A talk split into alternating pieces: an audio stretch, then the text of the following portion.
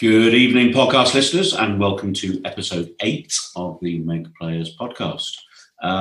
Tonight we turn our attention to the chariot period of Meg, and specifically the Egypt and Hatti PDF. The podcast is the armies of the Bronze Age Catastrophe and focuses on the Sea Peoples arriving and the enemies they fought. We look at three lists, including the Sea Peoples, and we also play-tested 2 of the lists against each other. And I hope you enjoy what actually turned out to be a fascinating podcast for us to make. And without further ado, we will crack on with the main content of the podcast. Right, so what we're going to do tonight is look at the armies of the Bronze Age Catastrophe. This is a biblical period, and what we're going to do is we're also going to look at the history. Richard's going to lead on the history, very knowledgeable about that. And then we are going to look at 3 armies that each of us put together, and intertwined into that discussion will be an actual play test of the 2 armies that Richard and I put together. We actually got to get them on the table and have a fist fight. So without further ado, Richard, armies of the Bronze Age Catastrophe. Makes it sound quite sexy. Thank you, Ray. So in terms of the history, we're probably in the last part of the 13th century BC and the first part of the 12th BC. A word of caveat here that anything beyond sort of 680 BC, date-wise, is very speculative. There's, it's quite possible that these dates are actually wrong, but this is what's known as the conventional chronology, which was drawn up in the, I think it's the early 20th century, basically from the lists of ruling kings of Egypt and to some extent Hittites and Babylonian kings as well. And it provides a broad indication of the dates. But there have been various attempts to revise the chronology, most famously probably David Roll's book, A Test of Time. And while it is perfectly possible, there are definitely problems with conventional chronology, it still seems to be the sort of basic starting determining dates with sort of earlier periods of civilization. So what is the Bronze Age Catastrophe? Well, it's essentially the point in time at which both the Mycenaean and the Hittite empires collapse. Apparently from invasions by various different tribes who became known as Sea Peoples. The Sea Peoples is actually a 19th century name given by a French Egyptologist called Emmanuel de Rouget, and it's based on the fact that the Egyptian sources describe these invaders come by sea, and there's famously a letter from the ruler of Ugarit asking for help because his army has gone off to fight somebody else, and these invaders have come by sea. So over a fairly brief period of sort of certainly no more than 50 years, a lot of cities in modern Turkey and what was known as Anatolia, Syria, Cyprus, and the major cities in Greece and the Greek islands, they all show evidence of devastation. So the archaeologists in excavating these places all found at the same sort of time that these cities had been burnt or sacked. And this is basically the Bronze Age Catastrophe. Along with this, we also know that the Egyptians defeated at least 2 invasions from these Sea Peoples, one in combination with Libyan tribes as well. What is interesting, however, is that the Assyrians, who are further to the east, They seem to have been largely unaffected. So the Assyrian cities don't show the same devastation. So it seems to have been restricted to the Mediterranean area, the Eastern Mediterranean primarily. So there were a number of different theories as to why we suddenly get this huge disruption of these civilizations and all the cause of this catastrophe. And over the years, these have included earthquakes. There was a suggestion that the earthquakes demolished the city walls, and this allowed the traders and pirates to overrun these cities. Migrations. There's the big theory that tribes migrated from the north and overran the armies and defences of the empires, and that caused it. Another theory suggested that it was ironworking, that these tribes had access to iron weapons, and that gave them a huge advantage. Another theory was drought, that basically the cities starved. Drought meant the crops failed and they couldn't feed and defend the cities. Yet another theory was that there was a collapse in the trade networks, that all of a sudden this disrupted the economics and the cities couldn't produce the products, and that led to the whole collapse. The idea that it was just an increase in the number of raiders in the Eastern Mediterranean, or that perhaps one of the most recent proposed by Robert Drews was that the fact that these tribes actually brought an innovation in warfare. And up till that point, warfare had largely been an aristocratic thing carried out by the wealthy aristocracy who could afford chariots and armour and acted as a sort of elite, whereas all the infantry were just peasants who didn't know which end of the stick to hold. And that what these tribes brought along was a sort of mass of infantry who can use a sword and throw javelins and overwhelm these empires. It could be any of these. It could be all of these. I have to say, I think some of the theories are far-fetched. Certainly, is just to be a single cause. But whatever the combination of factors were, it's clear that there was a complete disruption in the Eastern Mediterranean, and that led to the collapse of the Hittite Empire, the Mycenaean Empire, and the invasions of Syria. And so you have to ask yourself, well, who were these Sea Peoples? We have a whole range of names. So some of the early ones we hear about include the Sherden, the Ekwesh, the Teresh, the Luka, and the Shekelesh. These were all tribes which were actually beaten by Merenptah, who is the Egyptian pharaoh.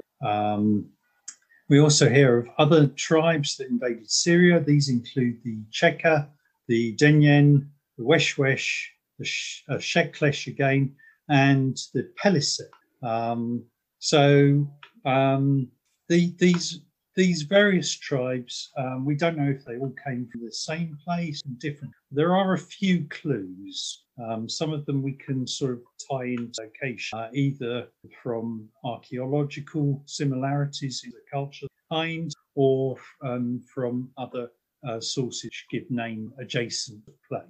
So examples of these include the Sherden, and they seem to originate in the sort of Sardinia area. There are similarities, for example, between helmets, the boar's tusk helmets that exist and are shown on some of the images and some of the archaeology, for example. Similarly, the Shekelesh have been linked to the Sickles, who were the original tribe from which we get the name Sicily. So it seems that at least some of the Sea Peoples may have come from that more central Mediterranean area. We also have an example of the Luka. They seem to be linked to the area of Lycia in Anatolia. So It may well be that some of the tribes actually originated around the borders of the Hittite Empire, or the area between the Hittites and Mycenaean civilization. And then we also have the Peleset. Now, the Peleset are probably the ones we can track the best, because they definitely seem to have originated in as a Mycenaean group.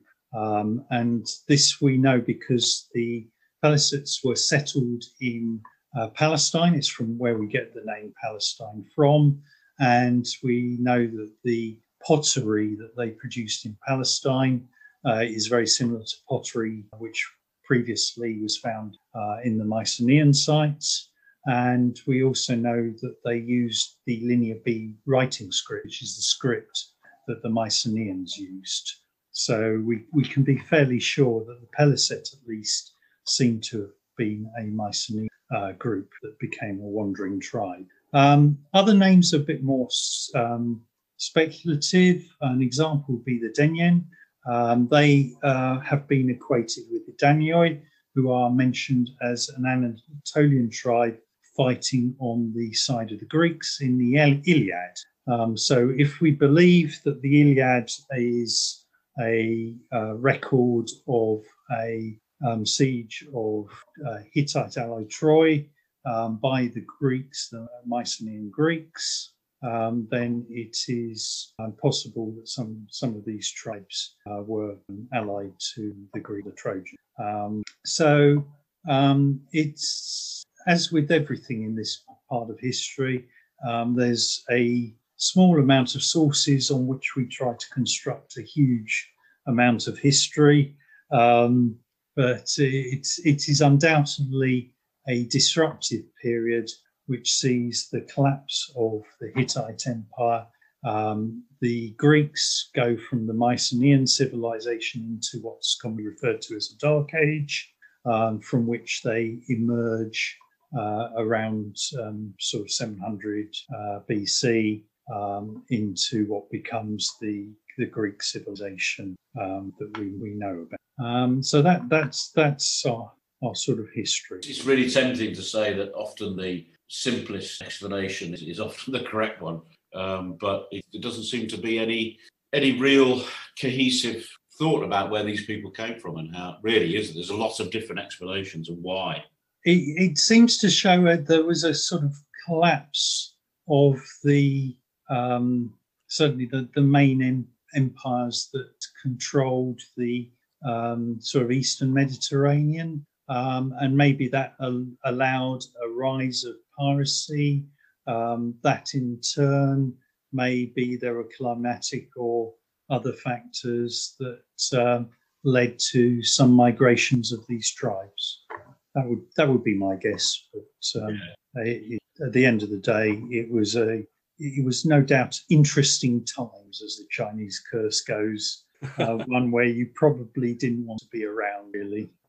I'd certainly go for some combination of effects. I mean, there's you mentioned drought, and there are records certainly for the Hittites seem to have been suffering at times towards the end of the empire. Their empire, I mean, they were actually importing grain from Egypt at points. And that could weaken their empire, and the Hittites always strike me as actually it's a miracle that their empire lasted so long anyway, because if you sort of look at it, their core lands sit in the middle of Anatolia, and they're surrounded, they're often invaded from multiple directions, some droughts, fractious neighbours, you get multiple causes. I have to say, because you mentioned it, I have to comment. I was somewhat unconvinced by Drews's book when I read it many, many years ago. But there could be something in it. Don't want to throw it out entirely. The problem with Drews's theory I have is that the chariot doesn't disappear. It reemerges, and it's only later on that the chariot disappears as a weapon of warfare, really with the introduction of cavalry. So the idea that that it was the innovation of warfare by itself does seem suffers from that sort of fatal flaw. Yes, I do. The Assyrians are the sort of the elephant in the room on that one, aren't they? They carry on building, having a large and effective chariotry arm for centuries. Yes. And whereas Drews basically claims that the rampaging javelin throwing swordsmen spelt the end of the chariot, which obviously wasn't the case. I think it's probably worth talking a bit about the different troop types themselves, and particularly the chariot system. It's worth noting that pretty much everything you read on the internet should be taken with caution. There is a huge amount of misinformation, and very little of what's actually quotes sources or quotes them reliably.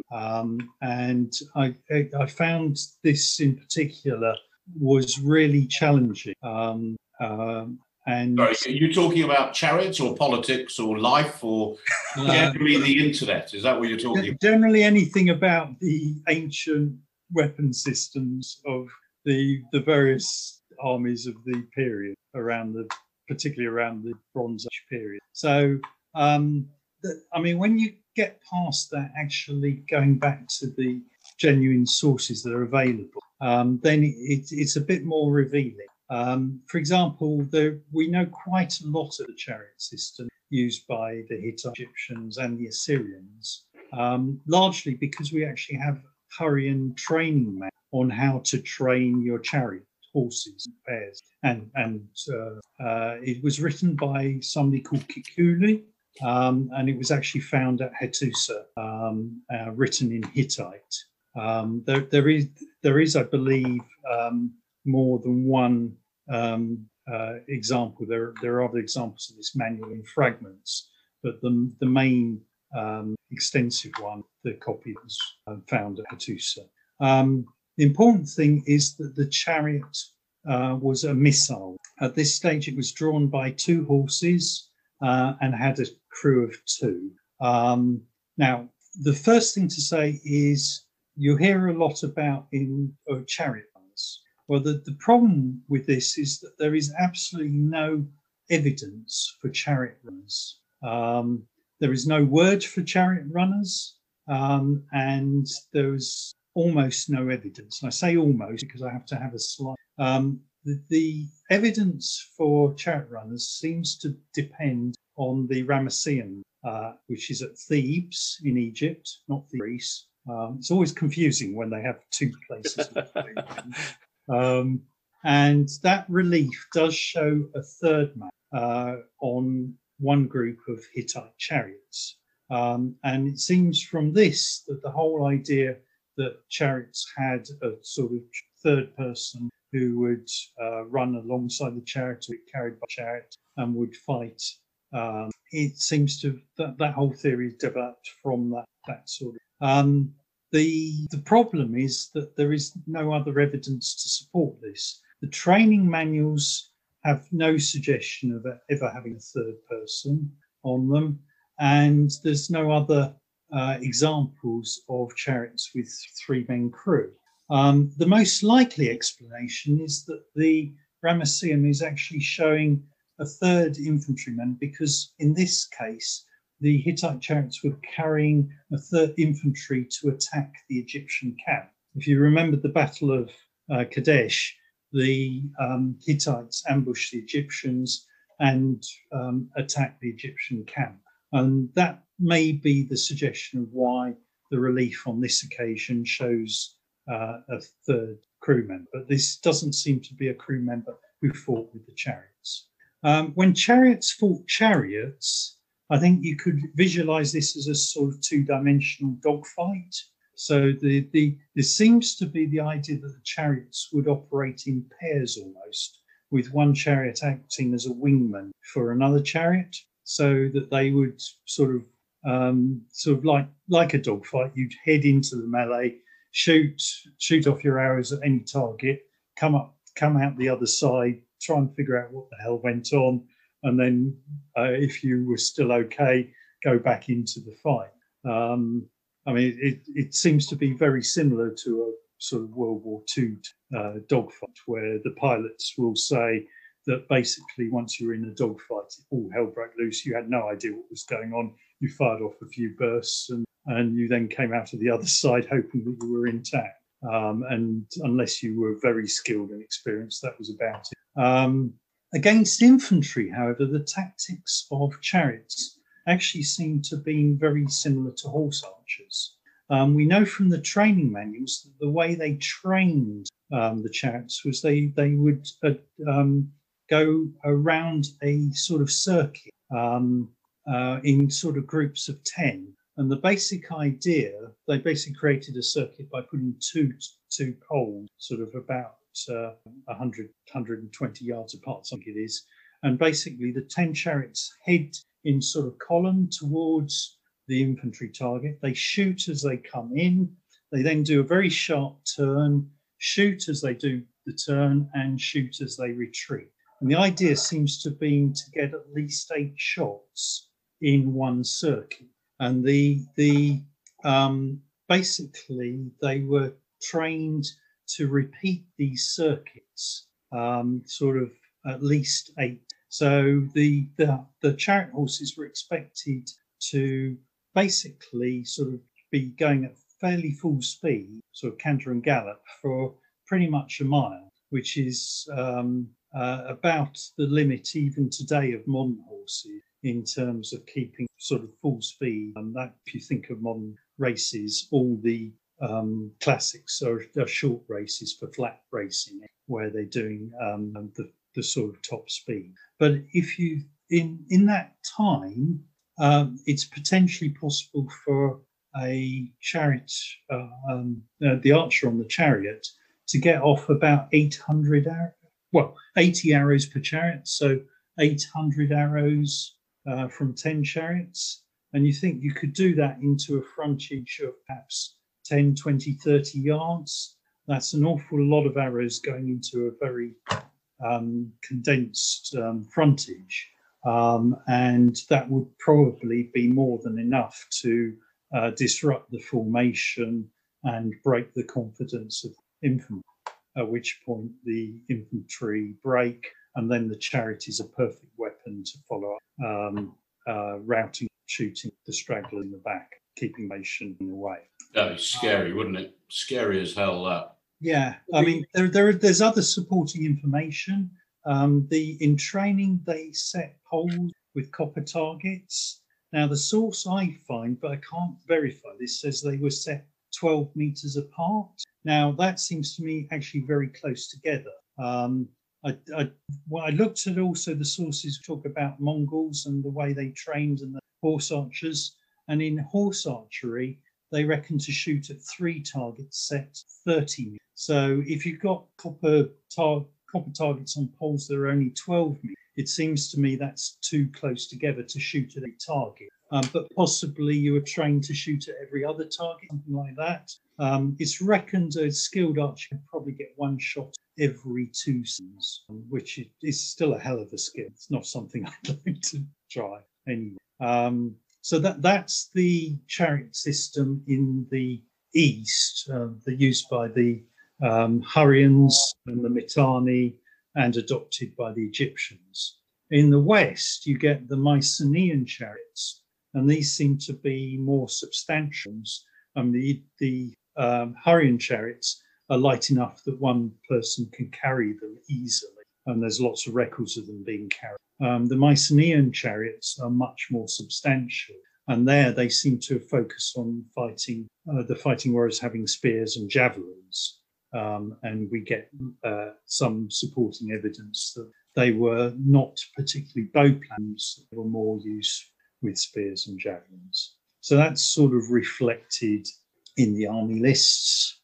The difference with the Sea Peoples is that these tribes and armies appear to be mainly infantry. If they were coming from sea, that makes a lot of sense, because it's quite a challenge to try and transport chariots and horses over sea in boats, and the surviving images and archaeology basically tends to show them equipped with possibly a helmet. I've mentioned the boar's tusks helmets, but there are other forms as well. You get shields, you get spears, javelins, and most notably swords, some of which are definitely starting to come iron. The use of iron actually predates the arrival of the Sea Peoples, which is the main reason why the introduction of iron doesn't seem to for the Bronze Catastrophe. But the use of iron definitely increases as you start to iron sword. Can I just chip in a sort of snippet I couple of snippets I picked up just to reinforce what Richard's just been saying about, you know, this is the great age of the chariot, and the chariot was the dominant weapon system, and you know the tactics he's just described, that if not actually recorded are inferred from the records we've gotten, do seem very logical. But you know, there are a few bits and pieces in the historical record that do suggest that you didn't need a lot of chariots sometimes to have a big effect. There's a whole series of correspondence known as the Amarna letter from Egypt, which includes some requests from allies or subject princes in Palestine and Canaan to the Egyptian pharaoh, asking for help against trouble. And sometimes, you know, they were requesting sort of send half a dozen chariots and some infantry, and that'll be great. And there's one record, probably somewhat boasting and exaggerated, about a Hittite king accompanied by 6 chariots who met what is quoted as being an army, but is unlikely to be an army. So the king and his 6 bodyguard chariots then go on to defeat this, quote, army all by themselves. So probably a group of bandits who were... Yeah, I suspect, yeah, but it... you know, it does seem to be the case. Well, there's a few of us in chariots. We're okay. We're going to ride around and shoot you up. Yeah, well, you can always get away again, I guess. Yeah, because the reconstructed chariots people have made, you know, do seem to be able to go at quite a lick of speed, and those would have been done without fully trained horses. It's all very impressive. Very manoeuvrable. Right, so if we bring this back to Meg, what we're talking about in terms of the lists is the chariot period list, aptly named. And we were then given a challenge to choose an army who fought. Were either the Sea Peoples or fought against the Sea Peoples? Was that correct, Rick? That's correct. Yes. And okay, so we chose 3 lists, and we're going to give Richard a bit of a break now. So Richard, I'll just say you chose the Sea Peoples. Yes, I did. Nick, you chose... What did you choose? I chose the Hittites. Always had a bit of a soft spot for them. Yeah. And I chose the New Kingdom Egyptians. And we had one game, Richard and I, Sea Peoples versus New Kingdom Egyptians, to try out the lists. But what we'll do is we'll go through the lists. We'll look at... And we'll start with Nick, then me, then Richard, to give Richard a bit of a break. And we'll see what was available to us and the choices we made. And obviously the lists themselves will be in the usual place on the blog, and that will be mentioned in the notes to this podcast. So, Nick, you chose... As I said, Hittite Empire. Hittite Empire. All the lists we're talking about tonight come from the Egypt and Hatti PDF, which covers the period, this great period of chariot warfare, and the chariots were dominant. So I've gone for the Hittite Empire list. Runs from 1400 BCE to 1180 BCE. Obviously, as Rich has already mentioned, dates a bit wobbly, and certainly around the start of what historians call the either the new Hittite New Kingdom or the Hittite Empire is a bit ropey, and we certainly don't have very good details of dates for. I think it's the king. Anyway, the list itself, the generals available are professional, army commander and up to 3 sub generals. It can have 2 internal ally generals, which can be professional or instinctive, and these are to represent Anatolian vassal. I'll come to that shortly. So the Hittite part of the list, top of the list, and absolutely quite rightly so, are the golden chariot fighters. These are the king's elites. You know, these are chariots, they're drilled loose, exceptional, protected, skilled bow. You can have 0 to 6. They're the best of the chariots. Presumably they're the, if you have 6, they're the 6 guys who were with the king I just mentioned. You know, so it's literally one chariot is one chariot. Okay, maybe not.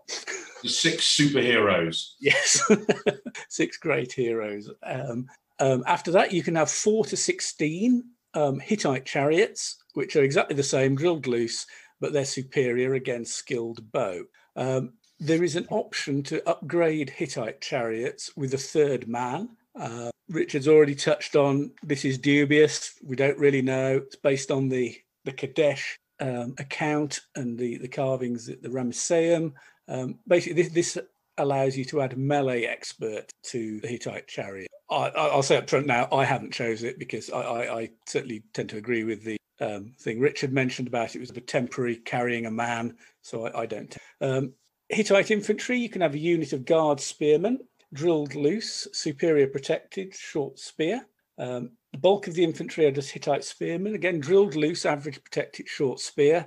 The Hittites had a standing army. You can have a few tribal loose versions of those for less good infantry. And there's Hittite conscripts, tribal loose, poor unprotected, short spear, just the levy dregs. You can have a unit of Casca, also known as Gascons, tribal loose, average protected, devastating charges. The Gascons were wild hillmen north of the Hittite realm, a perennial problem, but they did to the army. Some of them were even termed pacified, possibly a bit optimistic. You can have 0 to 18 skirmishing archers and 0 to 12 slingers. I mentioned the Anatolian. The list includes an Anatolian vassal contingent, 2 generals, and bit unusual for lists, that these are compulsory. 4 to 8 chariots who are formed loose, superior protected, experienced bow, so they're not as good as it's proper. Alternatively, you can regrade these with experienced javelin and short spear. Again, that was Richard was mentioning earlier, western end of Anatolia and facing over into Greece, possibly a different style of chariot. There's 6 to 12 Anatolian spearmen, tribal loose, average protected short spear. And again, they can have some archers and slingers.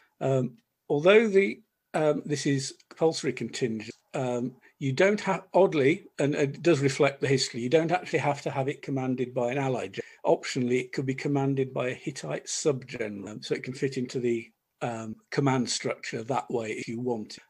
It reflects the sometimes very close nature of the alliances, and sometimes the allies were commanded by Hittites. You can have a couple of allies in the list, Mitanni allies or Syro-Canaanite allies, which you can have up to 2 contingent. And again, the Syro-Canaanites are a bit odd in terms of being an ally contingent, because if you one of these Syro-Canaanite contingents can again be commanded by a Hittite subgeneral rather than an ally general. And this is because for the Syrian states of Carchemish and Aleppo, or at least those are more modern names, they were actually ruled by a Hittite viceroy who could sometimes actually be a prince, a son of the king. So they were very reliable and could be act very closely with the Hittite central authorities and the Hittite army. So you can get it's just an interesting difference on that if you wanted to take those allied,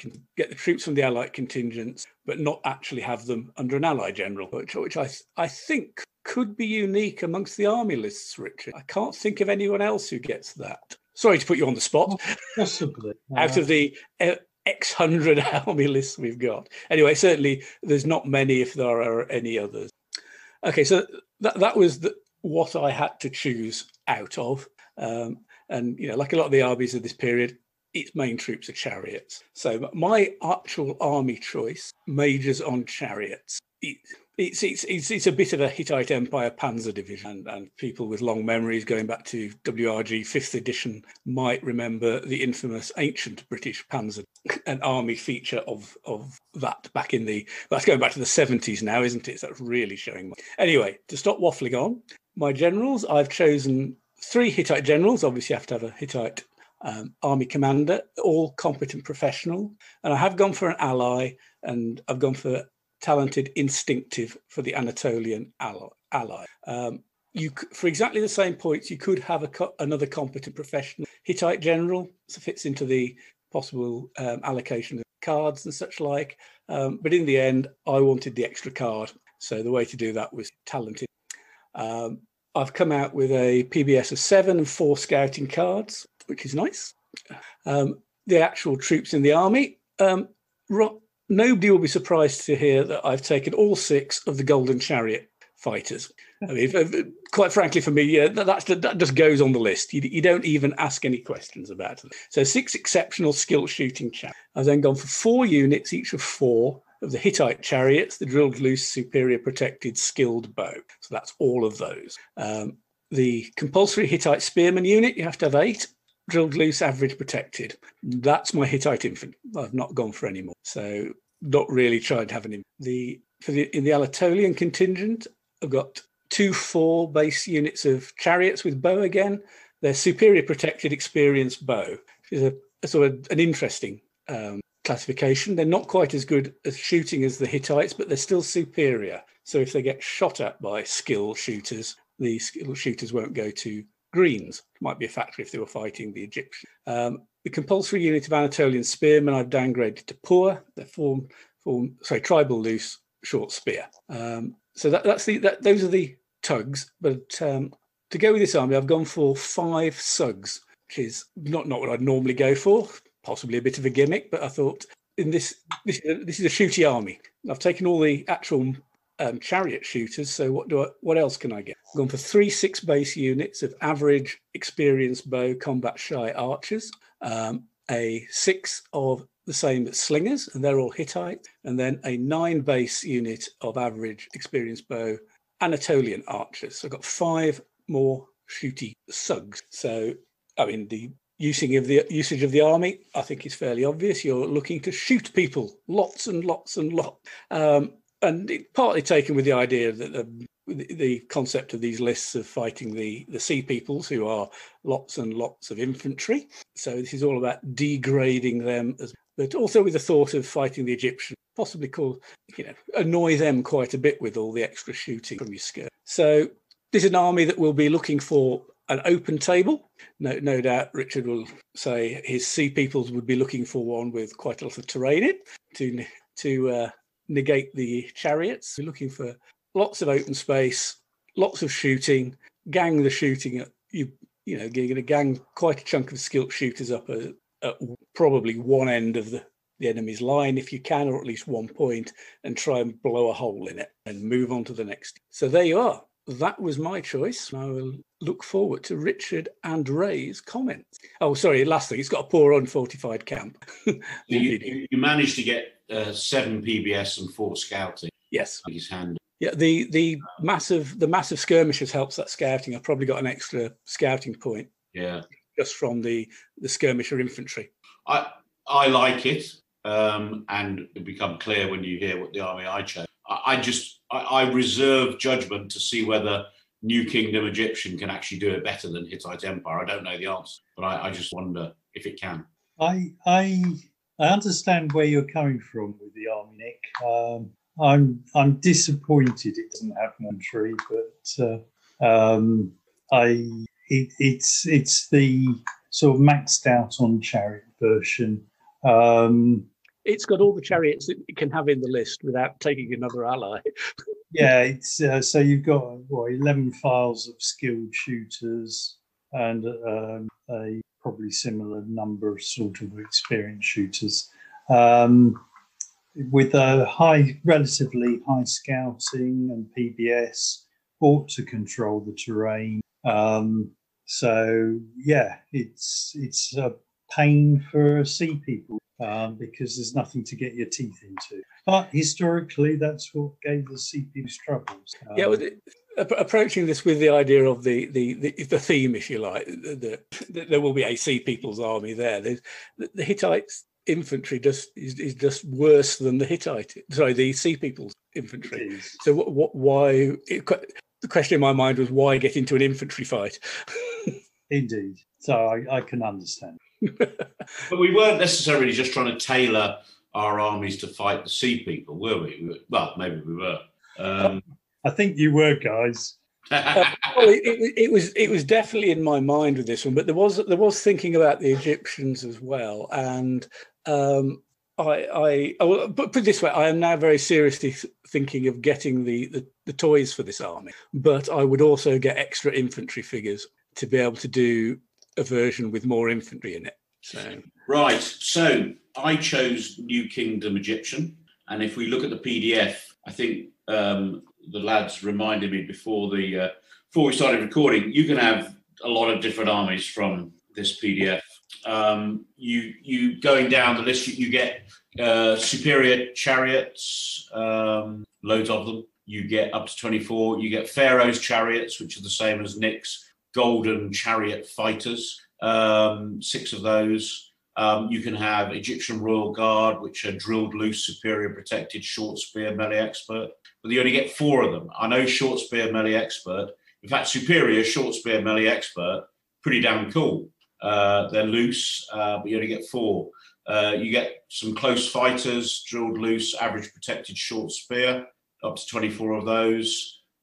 You can change up to a quarter of those to close fighters with heavy axe, and they become short spear melee expert. And I think you can put some of those bases in with the close fighters, or not have them as separate unit, I believe.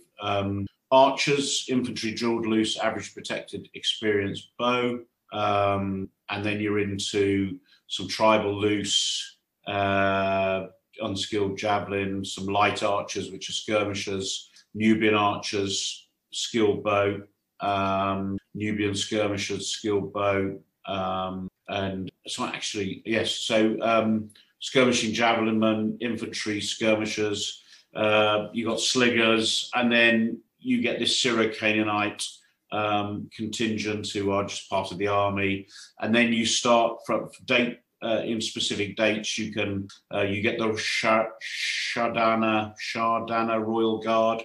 Infantry drilled loose, superior to practice, short spear melee expert. There's again only 4 of those. Another way of regrading the close fighters, you can bring some Libyan spearmen in, who are infantry tribal loose, average unprotected, short spear, devastating chargers. Pretty quite interesting.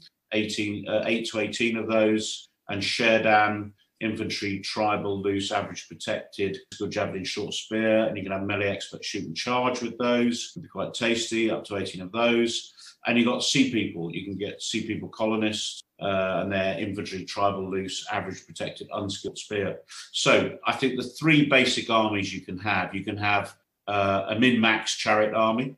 I think you can have a chariot, 2-wing chariot army with some solid foot. Or I think you can do, if you want to, a big infantry army which has a lot of tribal infantry in it. So I don't know if you guys agree, but those are really the 3 broad choices without going into the nitty-picky of what you can have with the New Kingdom Egyptians. So very flexible. I think I'm motivated to get more of the figures after what I saw. I, of course, went for the min-max chariot army. New Kingdom Egyptian Panzer Division. Yes, with absolutely no collusion with Nick Goutroger. I went for that. No, I can say we never talked about it, did we? We never compared notes. And my army was interesting. So I had 4 competent generals. Competent professional generals, which gave me the command and control I thought I needed. I ended up with PBS of 7, scouting 3, and the army was the Pharaoh's chariots, 6 of those, so exceptional, drilled loose, exceptional practice, skilled bow, and then 1, 2, 3, 5, 6 fours, which is the maximum of the chariots, which are chariots, drilled loose, superior protected, skilled bow, and then a 6 of the Syro-Canaanite chariots 4 loose, average protected, skilled bow. Then I had 2 units of close fighters, and I downgraded them in Ray's fashion. So they're infantry 4 loose, poor protected, short spear, coming in at 41 points each, 6 of those, and 2 6s to make up the minimum of 8. And then I had 8 archers, infantry 4 loose, poor protected, experienced bow. And the only reason they have experienced both is because I had the points. There was no other reason. I couldn't find any better use of it. But, you know, I'd never used an army like this before. And so I'm not saying I was picking from experience. I'm saying I was picking for, oh, lovely toys. And the idea was, with my choice of army, was to shoot, and then deliver a coup de grace somewhere and, you know, get behind the enemy and make it nasty for them. And welcome to my world of shooty mounted. Yes. And the first time I'd ever used a shooty, basically shooty cavalry, I'm good at the chariots of cavalry. And I had 18 files of skilled shooters, which I rather liked. I think it's 17, but I'll give you... Okay, 17. Or maybe it's 18. No, maybe I'm wrong. I can't check. It should be an even number. Even number, yeah. Sorry. So 18 files of skilled shooters, which is, you know, quite handy. And, I mean, I'll mention the game that Richard and I played. You know, firstly, I'd never used this kind of army before, so I think I was a little ponderous when I was using it and trying to work out, you know, how far to be away from the infantry and all this, you know, evading and everything. And I didn't win with the army against Richard, but if I remember correctly, Richard, it was a pretty close-run thing. It was a very close run. and I loved it. I really enjoyed using it. So, shit, I might have to go to the dark side with the Horsemeister. Oh dear. So that's how I remember it. I remember it being an interesting game because games with Richard are always interesting, but a type of army I've never used before, and unashamedly gaming the system, doing the min-max. And I don't think Richard's even going to say he was disappointed with me, because he would never be disappointed with me doing a min-max army to get the most skilled shooters on the board. No disappointment at all. It's it was a real test of a sort of big tribal army with lots of infantry face, nasty skilled army. If I remember rightly, you managed to out-scout me, which was hilarious. You only get 3 scouting. I only have 3 scoutings. Which... Yes, so your chariots don't help you as much as you might expect. I think Nick managed 4 through his large numbers of skirmishing foot as well. Yeah. I mean, you could argue against the Sea Peoples. Do you actually need your chariots to be superior? Well, I don't want to just tailor it to the Sea Peoples, although that was, you know, the game we had. But I thinking about what I might do with this army, actually, the next list, what I'm thinking would be quite interesting, would be to reduce all the chariots, all the 4s of chariots to average, keep the skilled bow, and then not really change anything else, but get an exceptional professional general, army commander in. Legendary. You know me, I don't really know the rules. A legendary general as the army commander, and put that legendary general with the Pharaoh's chariots, and just be Pharaoh. Why not? Be the Pharaoh. And this is the Ramesses propaganda. This is the Ramesses as he saw himself. You'd have to represent your general with a 28mm model. I think 54mm for Ramesses, surely. But it does. I mean, look, the list does say any professional, so I can have a legendary if I want to. Indeed. So anyway, in my revised list, I'd have to mess around with the points a little bit to try and fit it in. But I think that would just be a fantastic list, because that's exceptional protected chariots with a legendary general attached to them are going to go through. Oh, yeah. And it's the same general that the New Kingdom Egyptian list, as Ray has already alluded to, because of all its options, is one of the more flexible lists in this period. As you say, it can be at least 3 different of armies. Absolutely. I mean, personally, I've kind of done tribal infantry.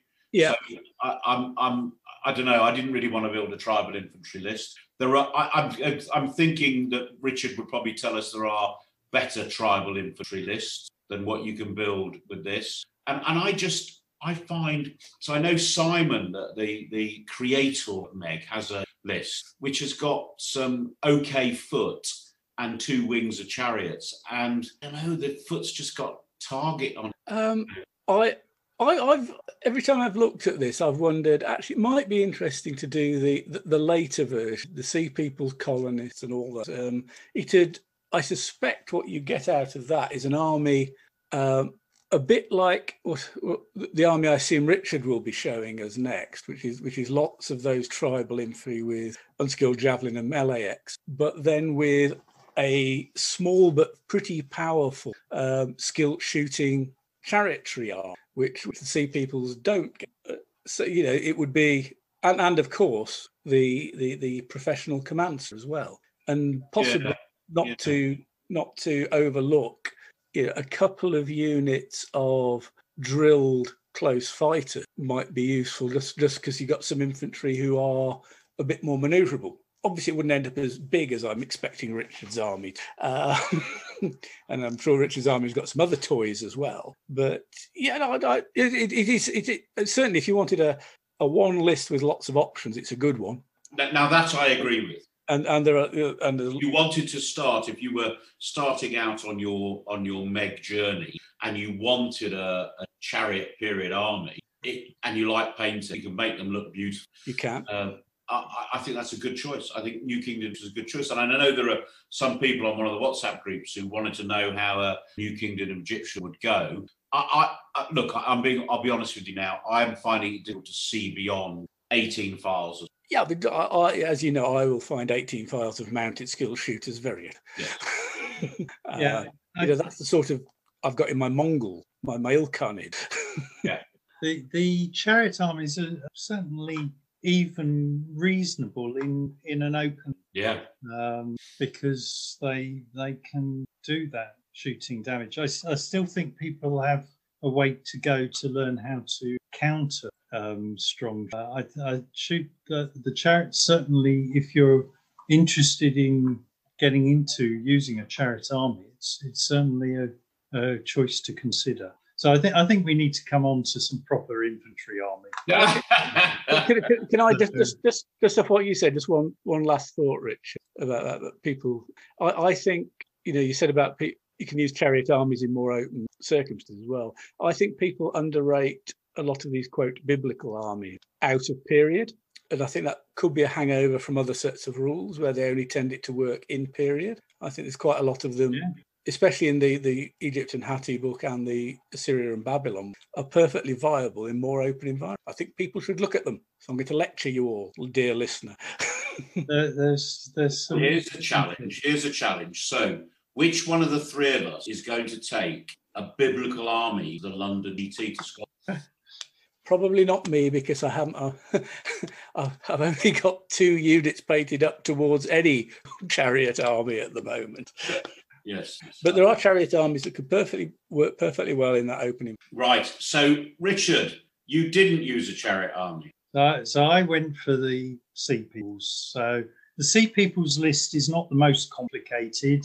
You can have, obviously, you've got instinctive general. You've got an unfortified or mobile camp. The mobile camp would be the wagons that are shown on the reliefs, Egyptian reliefs, so that's why the mobile is there. You can have 0 to 6 chariots. They're just average protected experienced javelin short spear, so they're going to be thoroughly outgunned by these more civilized types. You get chieftains and their retinues. They're the tribal loose superior javelin melee expert in charge. You get common warriors who are just tribal loose average with optional expert in charge. You can regrade some of those so they become unprotected but get experienced javelin with short spear. That would be a bit of an odd choice, I think, in more competition oriented army, but is there for the historical accuracy. You can get a unit of migrant families, tribal, close, poor, unprotected, at a wonderful 22 points each in an 8 or 10. And for skirmishers, you just get javelin men, average unprotected experience in combat shy. And you have to have at least.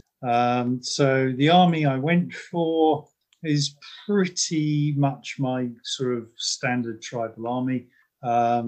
Two talented instinctive generals, two competent instinctive. The tweak I put in was having an internal ally, a Luka ally, I called it, for one of the talented instinctive generals. They three of the units, one of chieftains and two of warriors, are the ally. The army essentially is 1 unit of chariots, 4 units of chieftains, and 1, 2, 3, 4, 5, 6 units of warriors, and then 3 units of 6 skirmishers, all downgraded essentially to act as a screen for the first round of chariot shooting, to take the sting on chariots by just sticking them as a thin line in front of warriors. Those skirmishing units come in at a 84 points each, so about the cost of 1 base of the rest of the infantry. So if it keeps your infantry going for an extra bound, that can make all the difference. The PBS comes out at 6, the scouting at 2. To be honest, yeah, I'd like terrain, but it's an army you've got to expect you're not going to get a terrain, and any terrain you do get is a bonus. I don't actually mind invading too much. It gets you up battlefield quicker, so your opponent has less rounds of shooting. You've got to keep... The drawback with this as a tribal army against a shooting army is you have to use the cards to charge, which means that you don't, unlike if they're devastating charges, they get free charge, which then means you can use cards to prompt through. So I find it harder work. I mean, if I was knowing I was fighting an entirely chariot army, I'm not sure I would choose the melee expert, because essentially you need numbers to absorb all the skilled shooting casualties you're going to take. The advantage of the melee expert is if the chariots charge you, you're going to take them down with a bit of luck. So I left them. The shoot and charge, I took on the optimistic hope that I might get a few charges where I could actually throw the javelins in and get a lucky slow. It was an idea that might make the chariots run away rather than skirmish. But again, superior chariots, because they also get better bonus of to add 1 dice if skirmishing away. That's a bit of it. So that was the army. 11 tugs. It's perhaps not as big as you might expect. I think it's not an entirely hopeless competition army. All those tribal loose infantry sound vulnerable, but with the melee expert, they can actually probably give quite a few armies a run for their money, is my view. Yeah, I'm really keen on short spear melee expert as a combination. Obviously, being loose, if they're in an open competition and we're trying to stop a big night charge, they might have trouble. But as all rounders, I'd agree they're not. The unit size makes them not as vulnerable as you might think. Can I just ask one question? Because just looking at the actual Sea Peoples list, notice one thing that's slightly unusual, and you haven't taken advantage of it, which I suspect is points based, is that unlike a lot of lists, those superior chieftains and their retinue can actually be in 8s. Yes. Sorry. You're quite right. A lot of the armies, we restrict the superior ones to 6s. Mm. The logic of 8s, I guess, was because these guys did disrupt the Mycenaean and Hittite empires. So I thought they perhaps deserved an inch. Being in 6s meant you could have 1 per command, though. the same restriction exists in the Sea Peoples list. You can't have more than one. But you've got four commands. So if you had them in eight. Yeah, if you have them in eight, you can only have them in three commands. That's not. I mean, I you know, forget the points. Forget it, but eight of those formidable. I have to say, I do like your choice of taking the shoot and charge. I think that is sensible. Certainly sensible in period, where one of your big enemies is going to be enemy chariots. That's a good choice, because to some degree, a lot of the, as you look at Ray and my lists, we've got a lot of chariot units in fours. So, you know, getting a bit lucky, or if you capture them, you know, they can, you know, the dreaded white dice can whittle them down. You know. Yeah, I mean, the unskilled. Where's the white dice coming from? Can always get lucky. Sorry, I was thinking of the combat, Ray. Yeah, not the shooting. Sorry, buddy. Yeah. Yeah, I mean, the unskilled black dice, you get an unskilled javelin. It sounds, I mean, okay, you've only got 1 in 6 chance per file of getting a wound, but that combined with the combat that then follows when you're receiving a charge, if you're facing fours of enemy chariots, then you've got a couple of wounds. You've already taken a base. You don't have to get that to take a second base. And then all of a sudden the chariot is a wound from breaking. And I think this happened to you in our game, Ray, that you had several chariot units reduced to being only 2 bases. Absolutely, buddy. Absolutely. And at that point, you're very reluctant to carry on the battle, because you know that a lucky wound will break your unit. So yeah, as I say, exactly. Yeah, that's why I think it's a very good choice. And it's not an expensive choice. No. Per base. Obviously, across the sheer number of bases you've got in this army, it does add up to a few hundred points, but I think they're well worth it. So you're saying when you charge the chariots, expecting them to evade? Yeah, I mean, the chariots are, you don't commit the chariots to the fight until you've maximised your opportunity to shoot. So when you're pushing the chariots back, as you have to. I mean, if you just sit back, eventually the chariots need to bit. So you have to push the chariots back and back and back. And if they get within 2 base, you can suddenly use your shoot and charge to shoot them. If you get, it doesn't happen very often. Occasionally you get the wound in the S and the chariot is slowed by 2 base widths. Because of that risk, the chariot controller may choose to run away rather than skirmish, and then of course they're shooting at less effective. So the shoot and charge definitely helps increase your chances of surviving long enough to push the chariots to the table edge where they have to charge you, and hopefully you defeat them. Not always. Sometimes they break through. Yes, but you're maximising your chances by taking it. It's always a case of if you're using the shooty army, you've got to maximise your shots. If you're using the infantry army, you've got to minimise. And that's where the screen of javelin and the shoot and charge all help out. Yeah. And I have to say, in our game, I mean, literally, you were the attacker.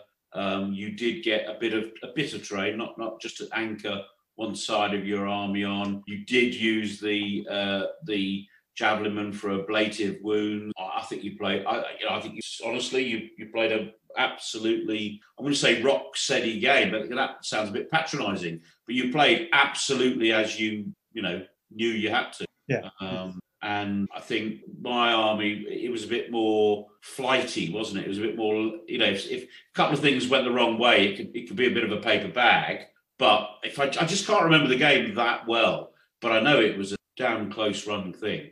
Yeah, it was close enough that at many points I thought I was going to lose the battle, and I was slightly surprised at the end I'd won it. Well, it sounds like it was a good game. It was. Which is ultimately what we're after, isn't it? Yeah. And to get a good game from two such contrasting armies I think is one of the strengths of Meg. A lot of rule sets really struggle when you've got an entirely shooty army against mounted shooty army against an infantry army. Oh yeah, I think it's definitely one of Meg's big strengths. I do remember. I always remember a game we had, Richard. I think it was a Boards and Swords in Derby. I assassinated you. Had some sort of Germanic, basically foot army. I do remember we had a really good game. At the end of it, you did comment if we had played that under insert previous sets of rules of your choice that we had played many games previously, we'd have had, well, certainly you as the foot army would have had a desperately dull 3 hours. Yeah. There's certainly no dullness in it. Yeah, no, they work really well, and it's from the player who uses the shooty cavalry a lot. You really do have to keep you on your toes, whereas under some other previous sets, you could do it a bit on autopilot, and you could make a few daft moves, and you'd always be able to get out the way and stuff. If anybody's the sort of does have a foot army and they're facing a skirmishing mounted army, keep at it. The back edge of the table, or as a game Richard mentioned in the last podcast, where shooty cavalry army had lots of woods to its rear. Yeah, that's a nightmare. That was genius. Any mounted you've got, mix them in with your foot, so you've always got a chance of catching. You have to be careful doing that, Ray. I know you like it, and you've done it a bit, so you've got experience.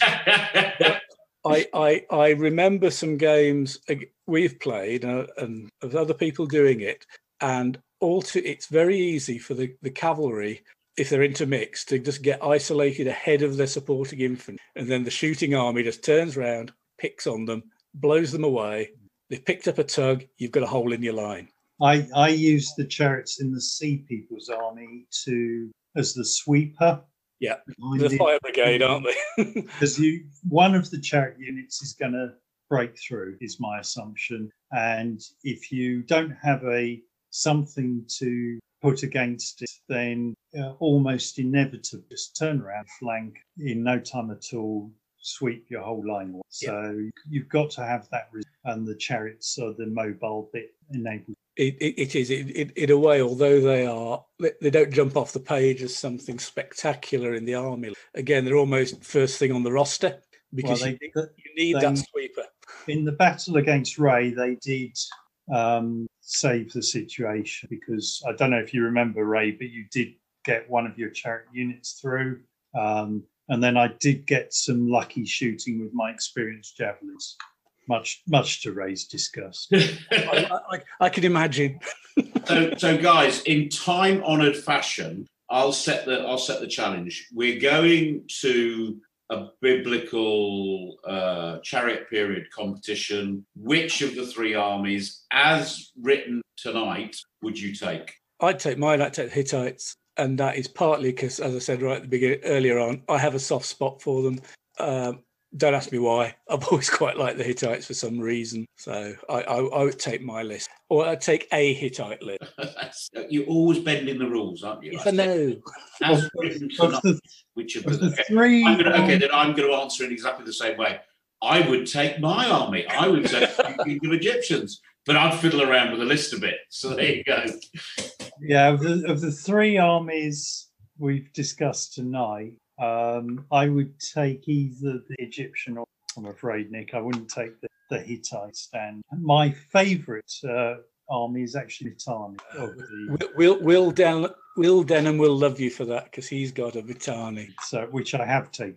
And I should imagine there'll be a few Mitannis in where. Oh, it's not Reading anymore, is it? It's wherever we're going for Ascot for warfare. There'll be some Mitannis at that. I would imagine. I expect there'll be one with Wills. And why not? It's a big chariot army. Get lots of chariots on the table. So it's all. I'm not sure there'll be multiple ones, because there's. I think lot. I have a suspicion we'll see quite a lot of Assyrians at warfare. Oh, who would bring an Assyrian army? I know you've got one. I'm painting one, and I've got recollections of at least two other people saying they're painting them or have them. I'm about 10 bases of basing away from having a fully painted army ready for... I tell you, the Middle Assyrian is quite a good one as well. So is the early Neo-Assyrian. I have in my possession a list that was vouchsafed to me that has been drawn up by one Olivier Joucla, a man of no inconsiderable skill and a good list composer. So, you know, that's one of those. I think if he says it's a good army, I think I'll pay attention. Absolutely. Excellent. Right. Well, so the Assyrians as a whole, you can get some really, really lovely looking armies out of them. Yeah, they look great. As you can with the New Kingdom Egyptian, as you mentioned earlier, Ray. Yeah. But what I like about the Assyrians, it's a proper combined army. Again, some of the Assyrian lists have good choices and varied choices. You can get different sort of armies out there. Full-fat chariots that actually hit people. Oh, the later Sargedid ones, the big wheelie bins with armoured horse and stuff like that, yeah. They're very specialist. I suspect they're actually quite difficult to use. Yeah, good threat, though. Yeah, they're not something you necessarily lead with. You insert them at the appropriate point, and then they could be quite devastating. So we talked about the last podcast. Our next competition is Cross and Crescent. All the tickets have been sold. Lists are due in. If you're a listener tonight and you're going to Cross and Crescent, I know Nick is now going to say he's already sent it. That's because I have. And I think they're due by the 9th or something like that, the 9th of August. The email or the thing I saw said before the 8th. Go before the 8th of August, get the lists in, give the list check. Does that mean 11:59 on the 7th of August? Well, how many people will do that? Loads, yeah. Well, you will, Ray. Absolutely. No, I decided, as I did actually with Armageddon, as a way to stop myself dithering and just get my finger out and just send a list in. For once, I'm fairly sure my list will not be returned by the list. Yeah, right. Right. We're going to bribe Jeff to send yours back with a random made-up error. Yeah, even for some spurious reason. Right, guys, we are... we're just two now, but it was very nice. Now, do we have any thoughts about what our next podcast is going to be about? Give the listeners a little intro to the next one. I suppose we could wait till after Cross and Crescent and do a Cross and Crescent podcast, but coming up at some point, we've definitely been asked to do a podcast about paint, all the hobby craft part of the hobby, you know, the painting, the base, the transfers. So that's something for the future. What else have we got in mind in terms of more of a historical one? This is a blatant plug, so I'll get in now. The Society of Ancients Battle Day on August at Shaw House in Newbury is refighting the Battle of Bosworth. And I think it would be nice to do a 15th century medieval.